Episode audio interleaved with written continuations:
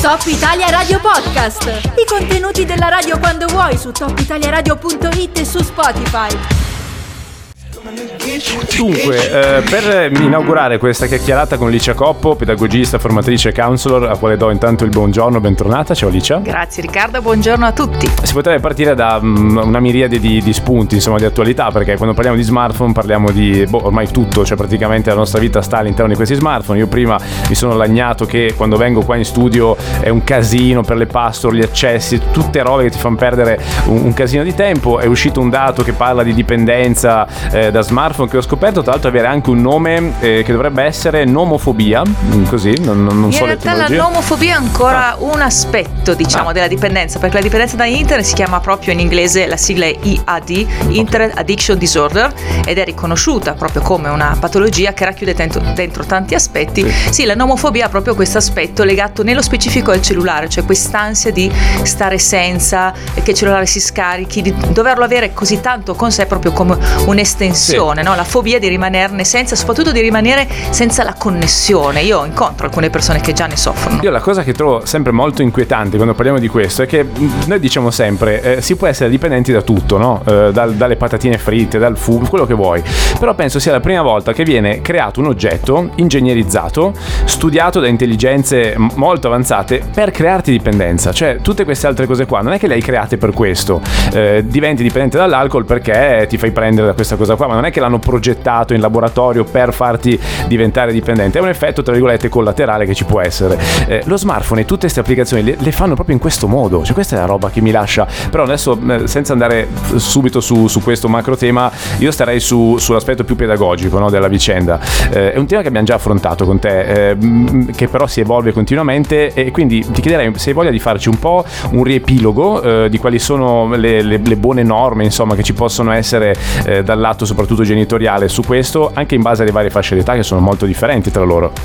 Allora, innanzitutto partiamo da una riflessione rispetto appunto a questo oggetto, a questo strumento e eh, mi verrebbe da fare una leggera distinzione tra lo strumento in sé, che se ci pensiamo svolge una serie di funzioni anche che sono molto comode, come tu ben dici, ormai siamo abituati a fare tutto con il cellulare, quindi inevitabilmente lo abbiamo tante ore in mano e quindi già rispetto ad alcuni anni fa quando si parlava di questa tematica non si può solo stare con il focus sulla quantità di ore che noi passiamo al telefono, ma è importante anche fare una riflessione ovviamente sulla qualità, cioè che cosa facciamo, se lo usiamo per orientarci in una città, ascoltare i podcast piuttosto che ascoltare musica, guardare dei tutorial che ci sono utili, quindi di per sé vedi che è ambivalente, questo strumento è utile assolutamente e io sono la prima a eh, non usare un approccio demonizzante quando parlo dell'utilizzo del cellulare.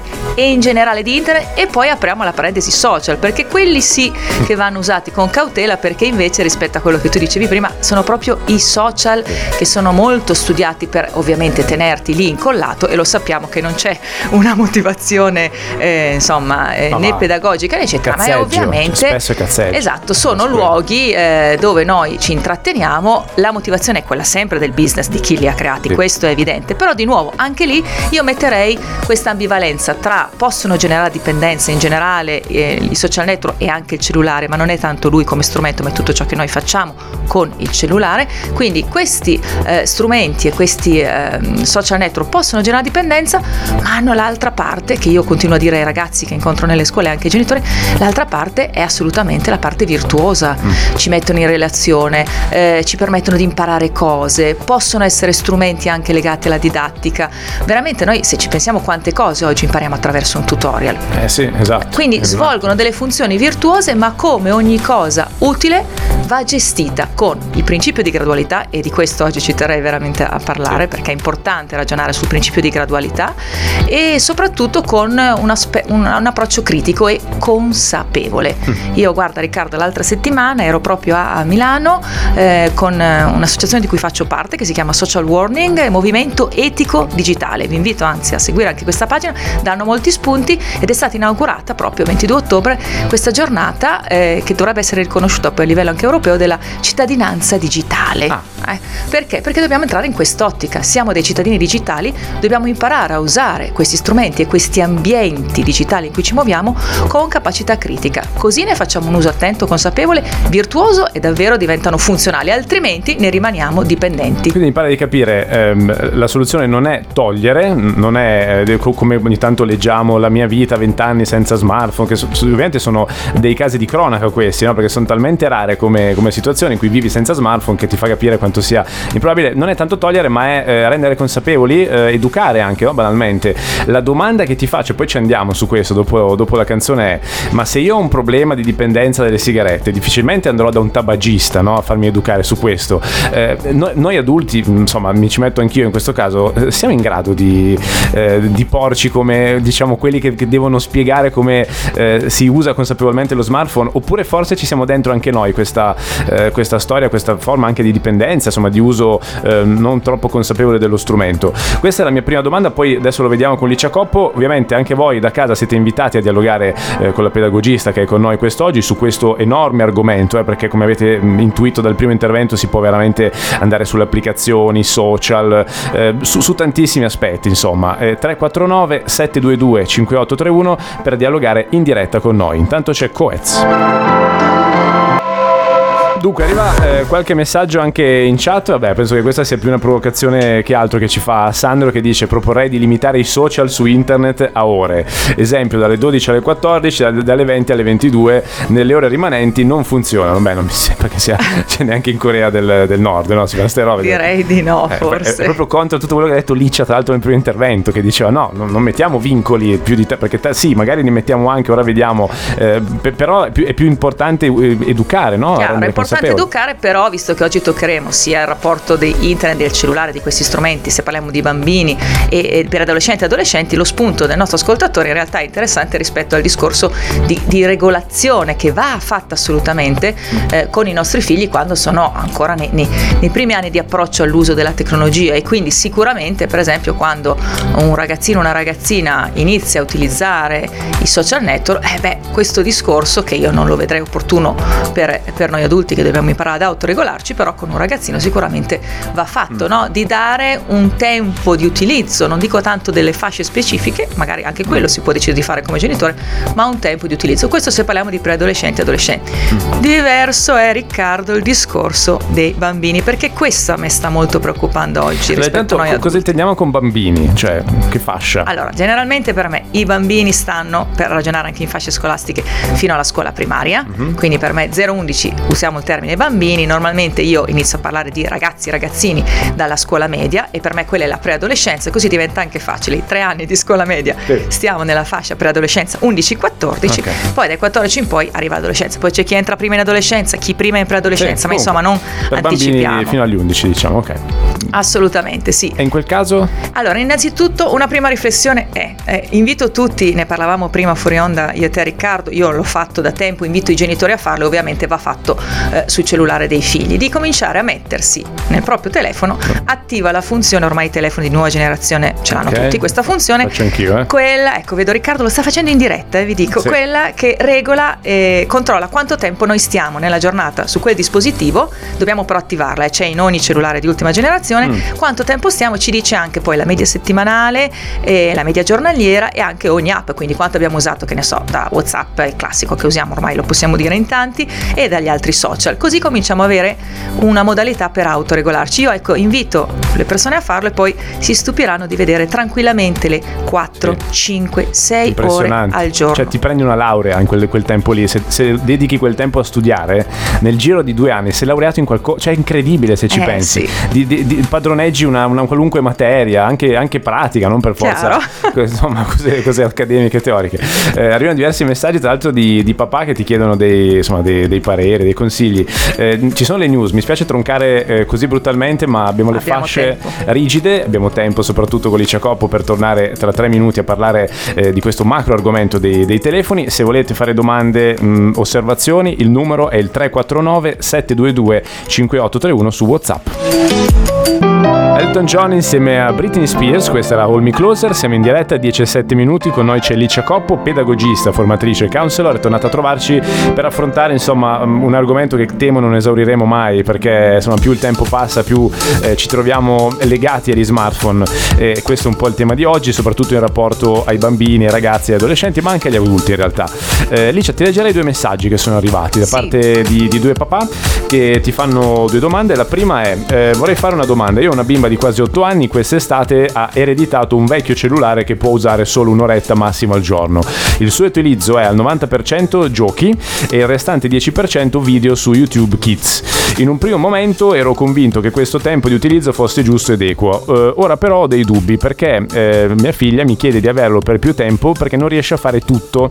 Cosa potrei fare? Eh. Allora, esatto, partiamo da questa riflessione di questo papà che è già stato attento, insomma in questa famiglia c'è già stata un'attenzione nel dare comunque delle limitazioni, YouTube Kids e non l'accesso libero a YouTube dove sappiamo possiamo trovare assolutamente contenuti anche non adatti per un bambino o per una bambina piccola e, e ha messo comunque una regolazione di tempo, un'ora al giorno, che è vero, se noi confrontiamo con noi adulti o con i ragazzi e, e con il tempo di utilizzo ci può sembrare anche un modo eh, virtuoso, ma questo papà si sta già rendendo conto di che cosa? Mm. Di quella dinamica che io ho ben presente lavorando tanto con le famiglie su questo tema, anche nelle scuole con, con bambini e ragazzi proprio sul, sul tema dell'educazione digitale, che lo smartphone di per sé è uno strumento un po' diabolico, ma non è colpa sua, è l'utilizzo che ne facciamo noi, insomma, di questo strumento. Siccome questo strumento ormai l'abbiamo noi adulti sempre nella borsa, in tasca, con noi, quindi viaggia insieme a noi e i nostri figli ci guardano costantemente, vedono che noi lo usiamo ormai per tutto, per trovare la strada, per trovare il ristorante, per fare la spesa, per vedere le promozioni,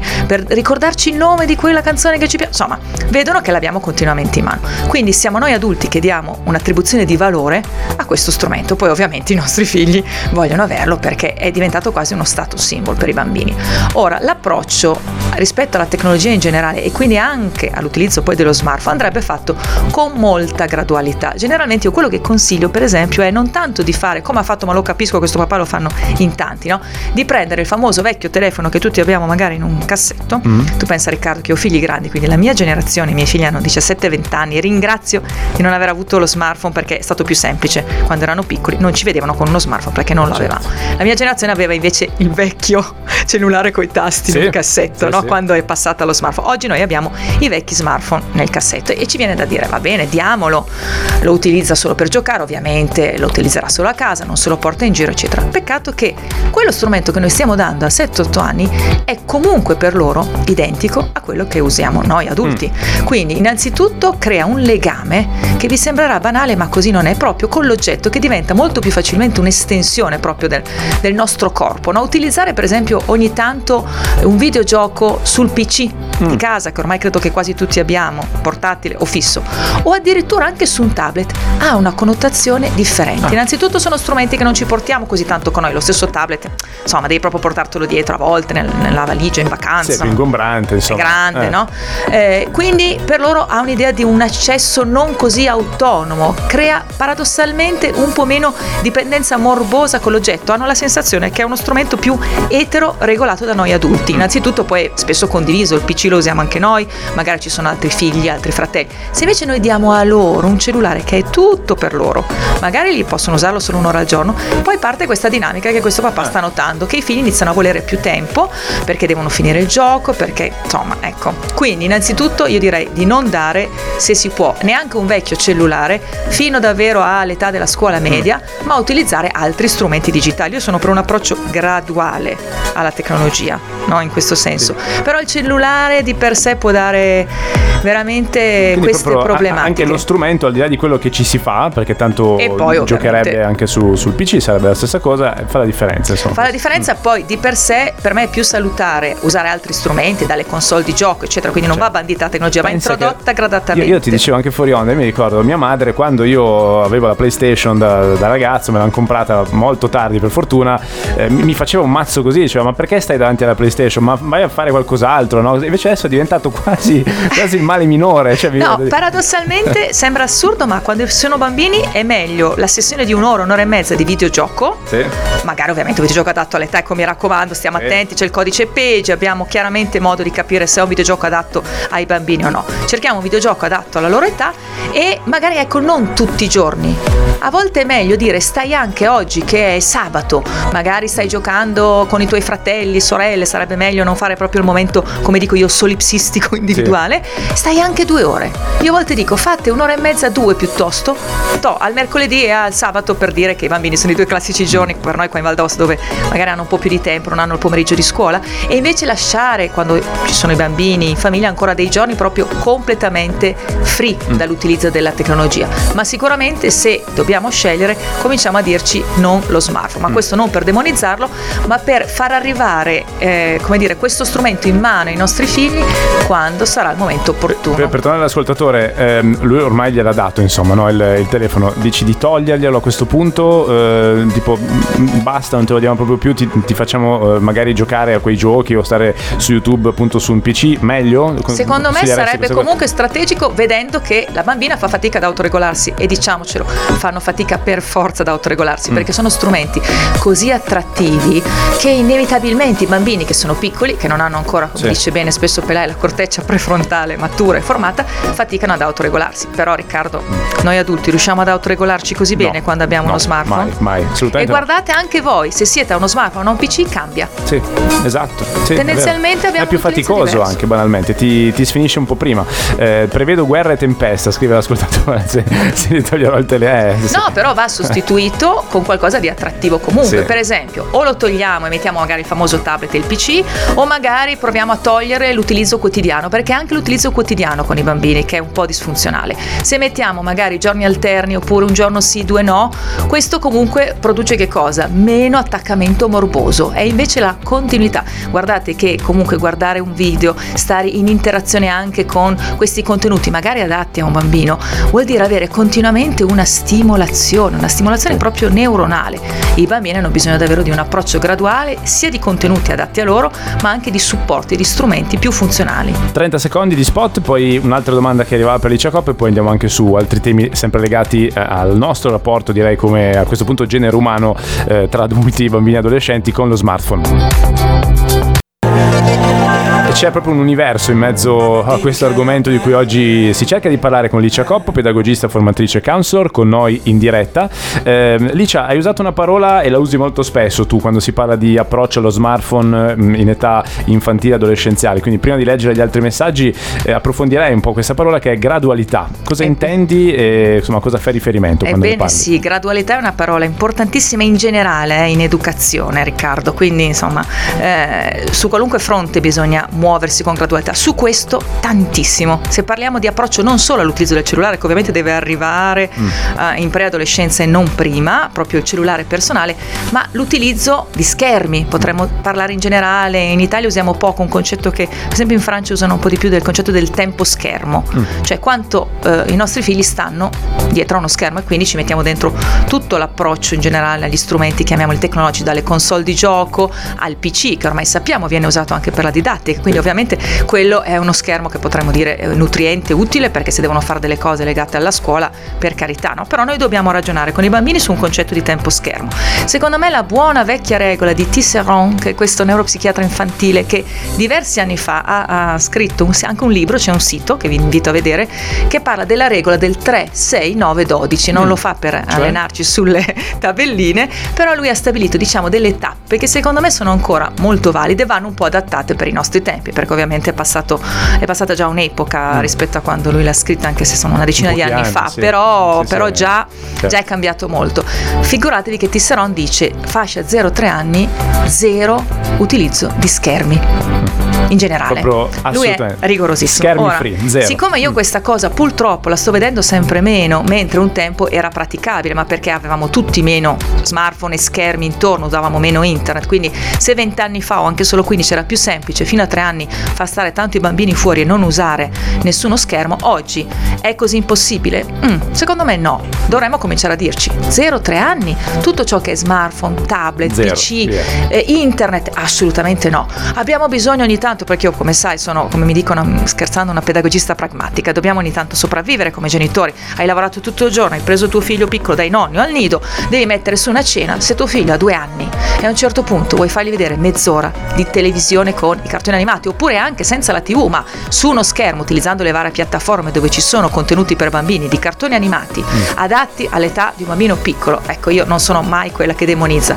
secondo me quella si chiama sana sopravvivenza genitoriale e allora usiamo a quel punto lì questi eh, strumenti, cioè uno schermo oppure una televisione, meglio a volte secondo me uno schermo paradossalmente con eh, dei cartoni animati che non siano introdotti dalle pubblicità, perché poi sappiamo che c'è tutto il tema del marketing sui nostri bambini piccoli. Quella esatto. mezz'ora, quei tre quarti d'ora non è la morte, ok? Paradossalmente Riccardo stiamo rivalutando la, la, la, televisione che vent'anni fa eh, demonizzavamo, però guardate che comunque nel guardare un cartone animato adatto a un bambino piccolino di 2-3 anni, il bambino vive un tempo lento, mm. magari è distante da quello schermo, si, eh, è vero, comunque rilassa, però è paradossalmente meglio quella dinamica passiva che vent'anni fa demonizzavamo, sì. perché ovviamente è sempre meglio per me è giocare, stare sì, all'aperto, sì, usare le costruzioni, ma disegnare per carità, lo sapete che no, la penso così. pragmatismo ti Ma nel pragmatismo questo. quello è meglio che metterli magari su un tablet o peggio di tutto sul proprio cellulare un cartone animato, scusate, un, un video mm. che è molto veloce, che è interattivo o un giochino anche adatto a un bambino piccolo di 2-3 anni dove lui tocca questo telefono, sposta delle cose perché lì lui è continuamente in interazione, sì, sì, quindi sì. è troppo stimolato. Quindi 0-3 anni meglio proprio evitare, ma se proprio almeno utilizzato uno schermo. Ma su uno schermo mm, grande, che sia la TV, che sia uno schermo almeno del PC, non diamo in mano sotto i 3 anni e direi guardate anche sotto i 6 se possiamo il nostro maledetto telefono che deve stare in borsa se siamo una donna, in tasca, possibilmente anche okay. in casa, non facciamoci vedere troppo con questo smartphone, usiamolo nei momenti opportuni, ma non diamola loro direttamente in mano. E poi la regola del 3, 6, 9, 12 prosegue gradualmente fino appunto ai 12 anni, dove a partire da, da dove hai libertà assoluta dai 12 no, anni? No, assolutamente no, nel senso che a 6 anni è l'approccio con le prime console di gioco, quindi anche lì io consiglio prima dei 5 anni di non introdurre ancora le console di gioco, per me questa regola è sempre valida anche con videogiochi ovviamente adatte all'età, giusto per precisare il codice PEGI, se voi digitate il nome di un videogioco e scrivete di fianco codice PEGI, finite o sulla piattaforma del codice PEGI o avete immediatamente l'indicazione, quel numerino che quando scaricate un gioco è indicato, ci sono le età 7, 12, l'età 16. Consigliata, l'età diciamo. consigliata, sì. ma guardate non solo per se il contenuto ha, ehm, scusate, se il videogioco ha contenuti magari violenti, ma è anche eh, l'indicazione rispetto alla fascia di età in termini proprio di stimolazione. Magari un gioco non ha contenuti violenti, ma è troppo complesso e difficile. Se il codice PEGI è 12, noi lo facciamo utilizzare a 7 anni, stiamo stressando dal punto di vista neuronale il nostro figlio, perché deve fare delle operazioni troppo veloci e troppo complesse. Okay. Magari non è violento, però non è adatto. Quindi usiamo questo approccio dai 12 anni, però no, non completa libertà, adesso ci arriveremo. Mm. Se noi decidiamo, per esempio, a 12-13 anni di dare lo smartphone, insomma, tendenzialmente se aspettiamo almeno i 13 anni, secondo me sarebbe salutare lo smartphone personale. Non vuol dire che non usano tecnologia, eh. nella dieta digitale sappiamo, nei videogiochi hanno il PC sempre dosata e regolamentata. Se introduciamo un cellulare personale, ovviamente deve essere molto molto presidiato, regolamentato finché hanno 14 sicuramente, anche per una questione legale perché siamo noi i responsabili, l'articolo 2048 del codice civile ce lo ricorda, uh-huh. finiamo noi in questura se fanno un pasticcio col telefono, non ci vanno loro, ma ancora fino a 15 anni va comunque molto presidiato. Con gradualità lasciamo porzioni di autoregolazione, di autogestione e lo usano generalmente senza fare troppi pasticci. Allora, un messaggio che arrivava eh, pone un ulteriore livello di complessità alla vicenda, perché poi ci sono anche i genitori separati e lì eh, dove purtroppo il figlio viene, come dire, condiviso no? a livello di tempo mh, mm, si rischia di avere uno scontro anche a livello di metodi educativi che è difficile no, da portare a una sintesi coerente. Eh, un ascoltatore dice sono un genitore separato, vedo i bambini 7 ore e mezzo alla settimana, eh, lui dice bambini, quindi immagino siano appunto sotto, sotto i famosi 11 anni di cui parlavamo prima. Eh, la mia ex compagna gli lascia carta bianca riguardo al telefono, social e mille altri oggetti tecnologici. Come posso gestire questa dipendenza in così poco tempo, eh, perché ne ha 7 ore e mezzo alla fine della settimana, eh, senza diventare il genitore antipatico. Tra pochissimo proviamo, insomma, per quanto possibile a rispondere. Prova, anzi direi Licia Coppo, per sì. quanto possibile a rispondere. Intanto Fedez con Salmo, Viola. Cerco di non quindi con Licia Coppo adesso le do questo insomma, annoso compito di, di, rispondere a questa domanda cerchiamo anche di eh, um, aggiungere questo elemento di complessità cioè coppia separata eh, lei lascia carta bianca ma potremmo anche invertire i generi in questo certo. caso è una lei lascia carta bianca sull'utilizzo della tecnologia io invece che vedo i miei figli molto meno eh, vorrei cercare di insomma non, non dargli questa totale libertà e anarchia come faccio a farlo senza diventare io il genitore antipatico no? quindi mh, senza giocarmi anche la, l'affetto se vuoi eh, dei miei figli allora partiamo da una piccola premessa anche rispetto a questa situazione abbastanza frequente mi capitano spesso anche in studio genitori separati che hanno questa diversa eh, visione no? sull'utilizzo del, della tecnologia però vorrei fare prima di rispondere dirett- in maniera diretta a questo papà con qualche piccola possibile strategia una premessa in generale pensando a questa mamma in questo caso ma come dicevi tu potrebbe essere invertito eh, in termini di ruoli che in questo caso lascia carta bianca ai figli perché? Perché ci ritroviamo oggi con la gestione dei nostri figli lavoriamo magari lei stessa da eh, madre sola in alcuni momenti della giornata trova molto comodo questo utilizzo. Mm. e guardate che tanti genitori anche quando non sono separati trovano comodo questo utilizzo perché? Perché sono dei meravigliosi strumenti di intrattenimento per i nostri figli li tengono lì tranquilli catalizzati e quindi di per sé noi riusciamo a fare una serie di cose. Quindi A sono estremamente comodi per noi genitori. Ecco perché glieli facciamo a volte usare un po' troppo. In più c'è il problema del gruppo sociale. Siccome come adulti abbiamo smesso di parlarci non siamo più capaci di confrontarci di darci delle linee comuni. Io dico sempre ai genitori parlatevi date una linea comune decidete tutti insieme prima media di non prendere ancora lo smartphone ai vostri figli e saranno un gruppo uguale con la stessa regola. Invece poi uno inizia a avere lo smartphone l'altro usa quel videogioco. Noi come siamo una generazione di genitori che fa fatica a gestire il limite il no. Quindi quando ci arrivano a casa e dicono voglio quel videogioco ce l'hanno tutti i miei compagni. Voglio anch'io utilizzare eh quella sì. E lì siamo, ci siamo eh, fregati certo. non vogliamo sì, anche sì. noi faticare troppo su questa funzione del limite normativa quindi ecco diciamoci che dovremmo forse rimettere un po' di pensiero comune no veramente come dice bene Alberto Pellai prendete i suoi libri come riferimento molto bravo su questo tema dobbiamo ricostruire una mente adulta educante comune comune parlarci di più come genitori e forse tornare un po' indietro. Lo dicevo prima fuori onda con Riccardo, d'altronde noi adulti stiamo imparando noi stessi a usare questi strumenti e mentre impariamo a usare dobbiamo insegnare ai nostri figli, quindi è complessa la cosa, quindi cominciamo a dirci che è complessa, leggiamo, studiamo, regolamentiamo e capisco anche questa madre mm. che faccia così. Lo spunto che mi viene da dare a questo padre che do in generale ai genitori separati è sicuramente non mettiamoci a fare genitore buono, genitore cattivo, è facile essere un po' il genitore più buono che lascia usare liberamente tanto la tecnologia che è quello che vogliono i nostri figli oggi.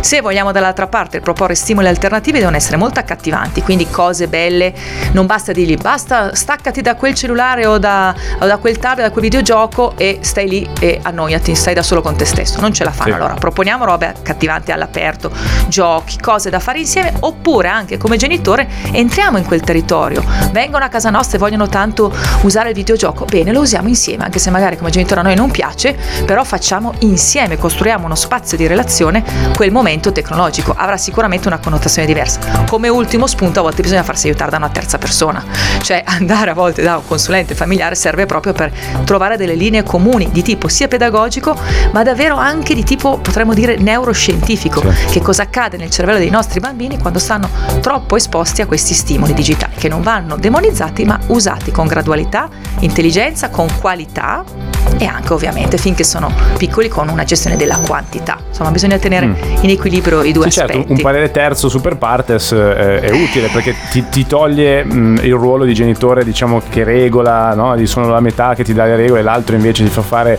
Se c'è un terzo che dice guarda, forse ha senso trovare no? una, una, sintesi razionale per il bene anche di vostro figlio, non per, per altri motivi. Per non entrare esatto in scontro Insomma. sia nella coppia genitoriale, un po' inevitabile nelle separazioni, ma non fare anche coi figli. Guardate che questo io lo vedo tanto anche quando non c'è una situazione di separazione. Questo approccio sempre da tiro alla fune, staccati da quel telefono, strappare di mano il cellulare ai figli quando sono un po' più grandi adolescenti. No, buono, come dico io sempre. Sì. Lì bisogna prima mettere delle regole organizzative, dare dei tempi, eh, dare una timeline. Allora, ok, adesso un quarto d'ora stai, mezz'ora stai, dopo fai altro.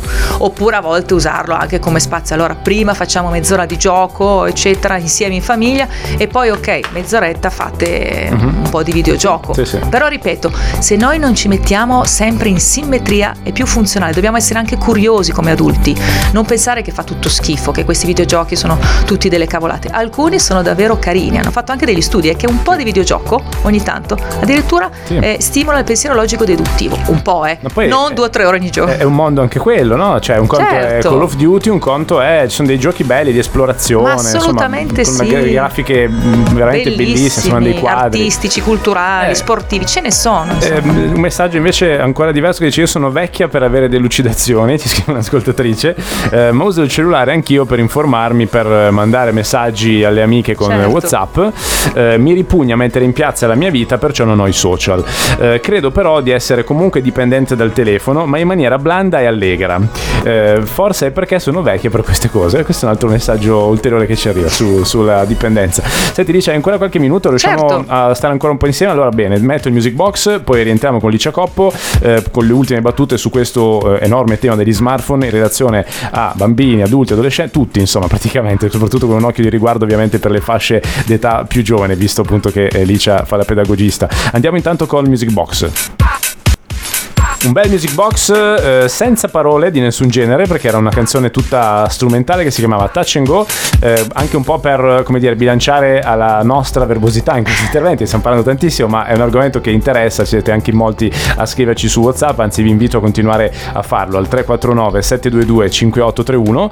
Adesso andiamo ancora eh, su, su un altro mh, eh, di- diciamo sottogenere potremmo dire di questo argomento eh, che riguarda ancora la gestione degli smartphone. Abbiamo detto, hai detto Licia, eh, per i bambini, quindi fino diciamo agli 11, dicevamo, eh, dobbiamo veramente cambiare qualcosa, cioè bisogna veramente iniziare a togliere, no? Sì, io sto Eh. veramente vedendo, proprio osservo in giro dei comportamenti assolutamente disfunzionali per il mondo dell'infanzia su questo tema, delle tecnologie in generale eh, e ovviamente di questo smartphone che è così facilmente accessibile. Quindi troppo presto mettere questi schermi davanti ai bambini non è funzionale perché loro hanno bisogno di motricità, di fisicità, di muoversi. Io lo dico spesso, vi sembrerà banale, ma giocare a memory con le carte che si girano o fare un puzzle dove io sviluppo la motricità fine, incastro i pezzi del puzzle, non è assolutamente la stessa cosa che farlo su uno schermo di un tablet dove io con un semplice dito muovo e in maniera touch faccio un puzzle virtuale. Non è la stessa cosa per un bambino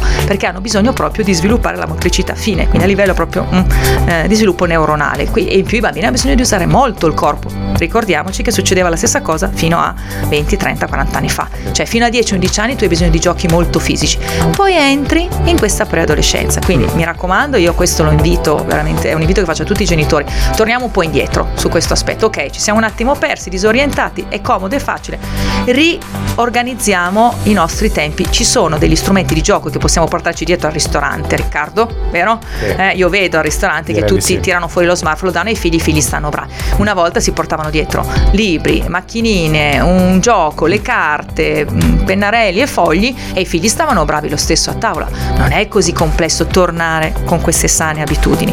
Quindi fino alla fascia del- delle elementari, insomma della scuola primaria, diciamo 10-11 anni, poca tecnologia dosata, non zero, ma dopo i 6-7 anni introdurre vari videogiochi, gradualità, giochi adatti a loro, poi arriviamo alle medie, ai tasto dolente, perché tutti sembra che debbano avere in prima media questo cellulare e se non ce l'hanno è la fine del mondo.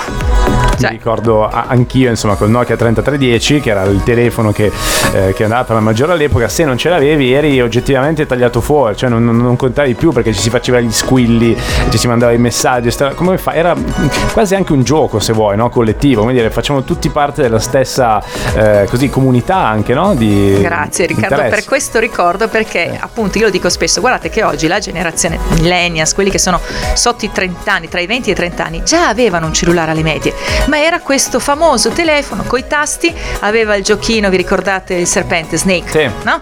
Aveva pochissime cose che si potevano fare e mandare i famosi eh, mille mila sms, Mhm. ok? Quindi ovviamente quello era davvero uno strumento. Nel momento in cui sono arrivati gli smartphone che hanno la connessione a internet, sapete che si parla spesso non tanto di strumenti, ma di ambienti digitali. Noi Mm. dobbiamo entrare in quest'ottica che quando abbiamo uno smartphone noi stiamo dentro un ambiente digitale ed è un ambiente digitale molto complesso da gestire, non è lo stesso telefono che avevano una volta 20-30 anni fa le persone già alle medie. Ecco perché a quel punto introdurre in questo anche gradualità, io consiglio ancora di provare a fare la prima media perlomeno senza lo smartphone, eventualmente un telefono di reperibilità, uno di questi vecchi che abbiamo nei cassetti. Glielo diamo se il figlio deve andare autonomamente col pullman a fare allenamento, eccetera. Se ha bisogno ci può chiamare, se noi abbiamo bisogno lo possiamo chiamare. Tanto lui lo terrà sempre nascosto nello zaino, non lo farà vedere a nessuno perché eh. si vergognerà di avere un vecchio telefono con i tasti.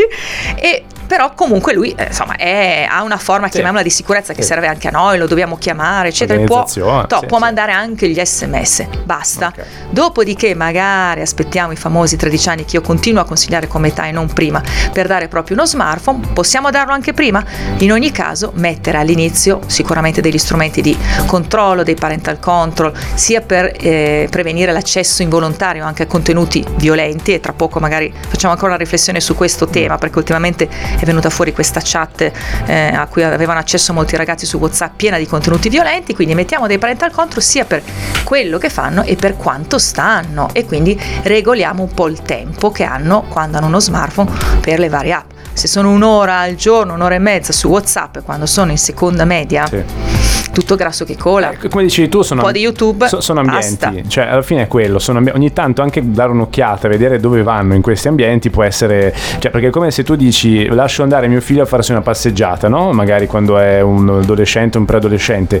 Eh, se poi lo vedi entrare, magari, non so, in una sala da gioco eh, dove ci sono le slot, faccio un esempio così, eh, magari ti preoccupi un attimo. Eh, quindi non è, mh, mm, dici, beh, fai una passeggiata, poi chi se ne frega, vai dove ti pare. Dai anche un'occhiata, no? Chiaro, ma noi non faremo mai andare nostro figlio di 11 anni da solo, adesso prendo un, un, esempio visto che ci sono stata molti anni fa, non faremo mai andare in uno di quei quartieri particolarmente sì. eh, complessi di Nairobi, per dire una grande sì. metropoli, eh, da solo in piena notte a 11 anni. Esatto. Non lo faremo, già mai.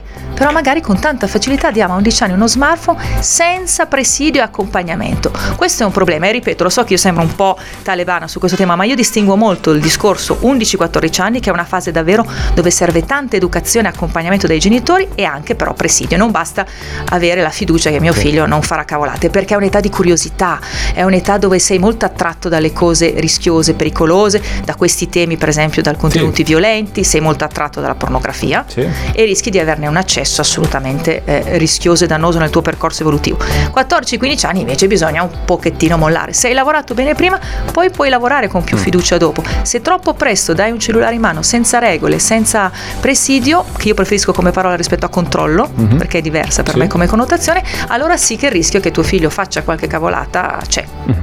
Qualche istante di spot, poi chiudiamo con Licia Coppo, ha fatto un accenno insomma a questa, questa, chat, insomma anche episodi eh, che vi possono sembrare estremi perché la cronaca ogni tanto decide di parlarne, però io temo che siano molto più all'ordine del giorno, magari con sfumature diverse, magari senza andare eh, proprio su, su, cose estreme no? di cui parlava Alice prima, di quanto non, non possiamo credere. Qualche istante di spot, poi torniamo. D'Argent Amico Patatine siamo con Licia Coppo, pedagogista, formatrice counselor, si parla di smartphone, di mondi digitali, di ambienti digitali, come giustamente diceva Alice poco fa. In questi ambienti ci può essere di tutto, adesso non per terrorizzare, ma per eh, mettere anche un po' eh, così la pulce che può essere utile. Eh, facevi riferimento Licia prima a un episodio, uno dei tanti, insomma, l'ultimo forse in ordine di, di cronaca, eh, che ha visto i coinvolti dei ragazzi molto molto giovani, no? 11 anni addirittura. sì, dicevi. sì, è proprio diciamo di circa una settimana, 10 giorni giorni fa eh, questa notizia che è uscita, ma tra l'altro è uscita, se ne è parlato anche poco, sembra quasi che mm. siamo diventati assuefatti sì, normale, sì. a, a, queste, a, queste, notizie di cronaca di queste chat, erano coinvolti più di 700 preadolescenti e quando dico preadolescenti vuol dire che erano tutti ragazzini e ragazzine sotto i 13-14 anni, mm. che erano dentro diverse chat, eh, tra l'altro parliamo di community, non parliamo di un socio dove ti devi iscrivere eccetera. Sì. Mm? Chat era già successo diversi anni fa, ne avevamo anche parlato noi eh, in radio, se ricordi ricordi Riccardo, queste chat appunto su questo social che è così noto e usato da tutti i ragazzini che è Whatsapp e che con tanta facilità diamo ai nostri figli perché lo pensiamo un po' più protetto. È vero, lo è, sì. non è come essere eh, su un social network come Instagram o TikTok dove ovviamente sei più esposto, però anche Whatsapp va presidiato. Sì. Tu pensa che c'erano queste chat in cui erano inseriti questi gruppi dove si erano inseriti dei ragazzini, immaginiamo 11-12 anni, erano veramente violentissimi i contenuti, ehm, stupri sessuali su minori, mm mutilazioni ed erano addirittura pensate chat tematiche, c'era zoofilia, Sì. eh, la chat indirizzo splat, necrofilo, pedopornografico, porno e loro fruivano di video, di immagini con contenuti violentissimi e assolutamente ovviamente inadeguati, direi inadeguati per chiunque, ma pensiamo il tema eh, appunto no, della necrofilia o degli abusi, della violenza, pestaggi, Sì. Erano, eh, questi erano i contenuti di cui fruivano questi ragazzini. Pare che sia una madre però mi dico una su 700 mi sembra un po' poco, mannaggia, Mm. che eh, ha eh, visionato e si è resa conto, partita la denuncia e da lì è partita Sì. una grande indagine. Se questi adulti fossero stati, scusate se la dico con una provocazione, un po' meno orfani nel web, perché io continuo a incontrare ragazzini che hanno genitori presenti vivi, ma sono orfani, mannaggia, nel web, Mm. Sì. si muovono troppo in autonomia. Soli, e a sì. 11-12 anni tu hai quella curiosità e ce l'avevamo anche noi, se ci andiamo indietro nel tempo, quella curiosità verso eh, questo mondo, sia tutto il tema della sessualità e anche questo mondo comunque eh, della violenza. È così, è una pulsione che abbiamo in questa fase così delicata della preadolescenza. Vanno accompagnati, bisogna regolamentare, controllare e verificare se nostro figlio o nostra figlia non sia finita in una di queste chat perché guardate che non pensiamo ah mio figlio, mia figlia non lo farebbe mai. Sì. Togliamoci questo pensiero perché è, è un'età questa dove sei attratto Sì, anche da queste bene. cose, per quanto in famiglia magari abbiamo lavorato cercando di trasmettere una serie di L'avremmo valori. fatto anche noi se avessimo avuto lo strumento. Io mi ricordo ai miei tempi andava di moda questo sito internet che si chiamava Rotten, Eh, sì. dove c'erano anche lì le cose peggiori, no? E mi ricordo dei dodicenni, perché io avevo quell'età lì, che dicevano "Oh, andiamo a vedere co- cosa c'è oggi su Rotten, come se fosse una roba interessante. Lo facevi, lo facevi con altri strumenti. Poi la cosa disorientante è che magari questi genitori di cui parlavi prima, questi 700 genitori, anzi 699 genitori, eh, magari poi sono attentissimi alla parolaccia. Bravo, Eh, se, Riccardo, se ti scappa la parola brutta, no, no, questo non dirlo. Poi non sai cosa fa tuo figlio sullo smartphone, cioè altro che la parolaccia, no? Mi viene da, mi viene da dire su Eh questo. certo, cioè tieni in ordine la camera, non dire parolacce, di per favore scusa Sì, a tuo fratello o esatto. tua sorella, poi dopo vanno in camera e questi aprono Pornhub. Sì, Eh, sì. eh, ecco, e tra l'altro su questo tema se ne sarebbe molto da dire, ma davvero immaginate quando tu arrivi in preadolescenza, e questo riguarda un po' di più i, i ragazzini maschi soprattutto, e hai, come dire, questo cambiamento, le pulsioni, la curiosità sessuale che è normale, è fisiologica, e, e c'era anche già un tempo, però un tempo quelli erano i contenuti a cui accedevi, lo dico spesso scherzando, partivi con, scusate se la dico per buttarla un po' anche sul leggero, partivi con Postal Market, Postal Market, vero? sì, è vero, Sappiamo, c'era Postal. Market nelle nostre case, pensa quanto andiamo indietro nel tempo. Poi comunque è vero, c'erano i giornali, le, i VHS, qualche fratello maggiore che in casa magari riusciva a far passare il giornaletto con le immagini di nudo. C'erano quelli più, O i VHS. più benestanti che avevano la TV satellitare Bravo. e c'erano dei poi canali. i DVD, poi le TV satellitari dove Sì. accedevi, però era un accesso non così facile, non accedevi con un click. Oggi accedi alla pornografia online con un click e se eh, qualcuno non ha ben chiaro, ecco, se avete dei figli preadolescenti, andate a vedere che cos'è Pornhub, YouTube, insomma, la pornografia Sì, online, certo. ok? La pornografia online è estremamente forte anche con degli- dei contenuti che possono essere al limite della violenza. C'è un'immagine della Sì. donna Sì, orribile assolutamente. eh, proprio a consumo. Eh, questo può dare davvero dei danni nello sviluppo, quindi facciamo attenzione perché fruire di pornografia online diverse ore al giorno, come mi capita eh, di, di osservare in alcune situazioni, 11-12 anni è davvero un problema. 14, 15, 16 anni arriverò a quei contenuti, ho un'altra maturità, ho degli strumenti di autoregolazione che comunque ho iniziato a sviluppare e invece a 10, 11 anni è davvero troppo presto. Questo non per dire eh, spaventatevi o chissà che, ma, No. ma presidiate. Questo era il consiglio che da Coppo. presidiate e questo. accompagnate, però educate anche con un approccio non demonizzante, terroristico, ma con un approccio Mhm. veramente, no? Eh, sono strumenti complessi, devi maturare per usarli in autonomia. I primi anni li userai con qualcuno di fianco che ti accompagna, come accompagneremmo in una grande metropoli per muoversi nostro figlio, nostra figlia. Adesso giuro che ti lascio andare Alicia, ma ancora proprio due minuti finali adesso. Arriviamo quasi alle 11, insomma, siamo praticamente lì anche per dare eh, la possibilità agli ascoltatori che volessero di iscriverci al 349 722 5831. Guarda Alice, io ti devo dire la verità, dopo questa ora abbondante di, di chiacchierata con te eh, ho tratto tanti spunti, ma devo dire la verità, se mi chiedi il tuo ottimismo su- sulla faccenda smartphone è aumentato o diminuito, non, non so se riuscirei a risponderti positivamente, perché eh, ovviamente non per come hai detto le cose, eh, ma per tu- tutti diciamo, i punti che hai toccato e che ci fanno capire quanto l'argomento sia complesso da maneggiare, soprattutto per una generazione, mi ci metto anch'io dentro, che forse non è così esente no, da, questi, da, queste dipendenze, da, da questo uso eh, non proprio consapevole de, degli strumenti. Quindi volendo dare un ultimo messaggio un questo po' positivo. positivo, insomma, vedi tu, insomma, ti lascio sì. carta bianca. Quale potrebbe essere per i genitori? Allora, beh, innanzitutto io non volevo terrorizzare, e, anzi normalmente non uso questo approccio, però mi sono resa conto che per chi ha figli un po' più piccoli è importante invece alzare un po' il livello di guardia, perché stiamo proprio andando in una deregule, deregulamentation, come sì. cavolo si dice? Deregule, boh, deregulation, sì. insomma. Celentano diceva deregulation, però non Deregulation, so. eh, non così funzionale se parliamo davvero fascia 0, 10, 11 anni, no? Con i piccoli dobbiamo un attimo rimettere in ordine le priorità e, e i bisogni dei nostri figli che sono diversi, non hanno bisogno di così tanta tecnologia. Però chiudiamo con una nota positiva, io sono la prima che utilizza questo strumento, sia per lavoro ma che anche per piacere, cioè come forma di intrattenimento. Fa parte ormai delle nostre vite, lo dicevamo, dobbiamo diventare dei cittadini digitali, saperlo usare con intelligenza, con equilibrio, imparando anche ad avere dei tempi sani di disconnessione. Allora, come si fa a non diventare iperconnessi? No? Perché poi anche lì parliamo a volte troppo avventatamente di dipendenza, che è proprio una patologia per la quale ci si deve curare come altre forme di dipendenza, invece mediamente forse siamo un po' tutti iperconnessi. Poi, dopo questi due anni e mezzo, Riccardo, eh sì, ancora certo. di più, no? Siamo certo. stati meno nella socialità in presenza e quindi siamo diventati più iperconnessi. Quindi, uno è la consapevolezza, automonitorare il tempo di utilizzo e anche che cosa facciamo, anche per noi adulti. Mettiamo il tempo di utilizzo, ci siamo accorti che nella giornata siamo stati due ore su Instagram, allora se non siamo proprio uno che di lavoro fa il social media manager, probabilmente quelle due ore su Instagram dovremmo abbassarle, magari dire vabbè un'ora me la concedo nella giornata, per il resto faccio altro, quindi un po' automonitorarci. Darci delle regole per chi ha figli per esempio anche più grandi, appunti per adolescenti e adolescenti che ci guardano. Impariamo a tenere questo strumento in certi momenti con noi, in altri momenti non così presente per esempio sulle nostre tavole. Ormai io so che nelle famiglie si mangia con il piatto, forchetta, coltello, cucchiaio e smartphone appoggiato lì. Ma questo non è funzionale perché sono strumenti comunque che possono essere dei distrattori. Arriva un messaggio, lo guardiamo, lo leggiamo. Invito i genitori ad essere attenti perché io lavoro tanto alle medie. Sapete cosa mi dicono i ragazzini quando parliamo di le regole che hai in famiglia a tavola? Mi dicono: "Eh sì, da noi ci sarebbe la regola.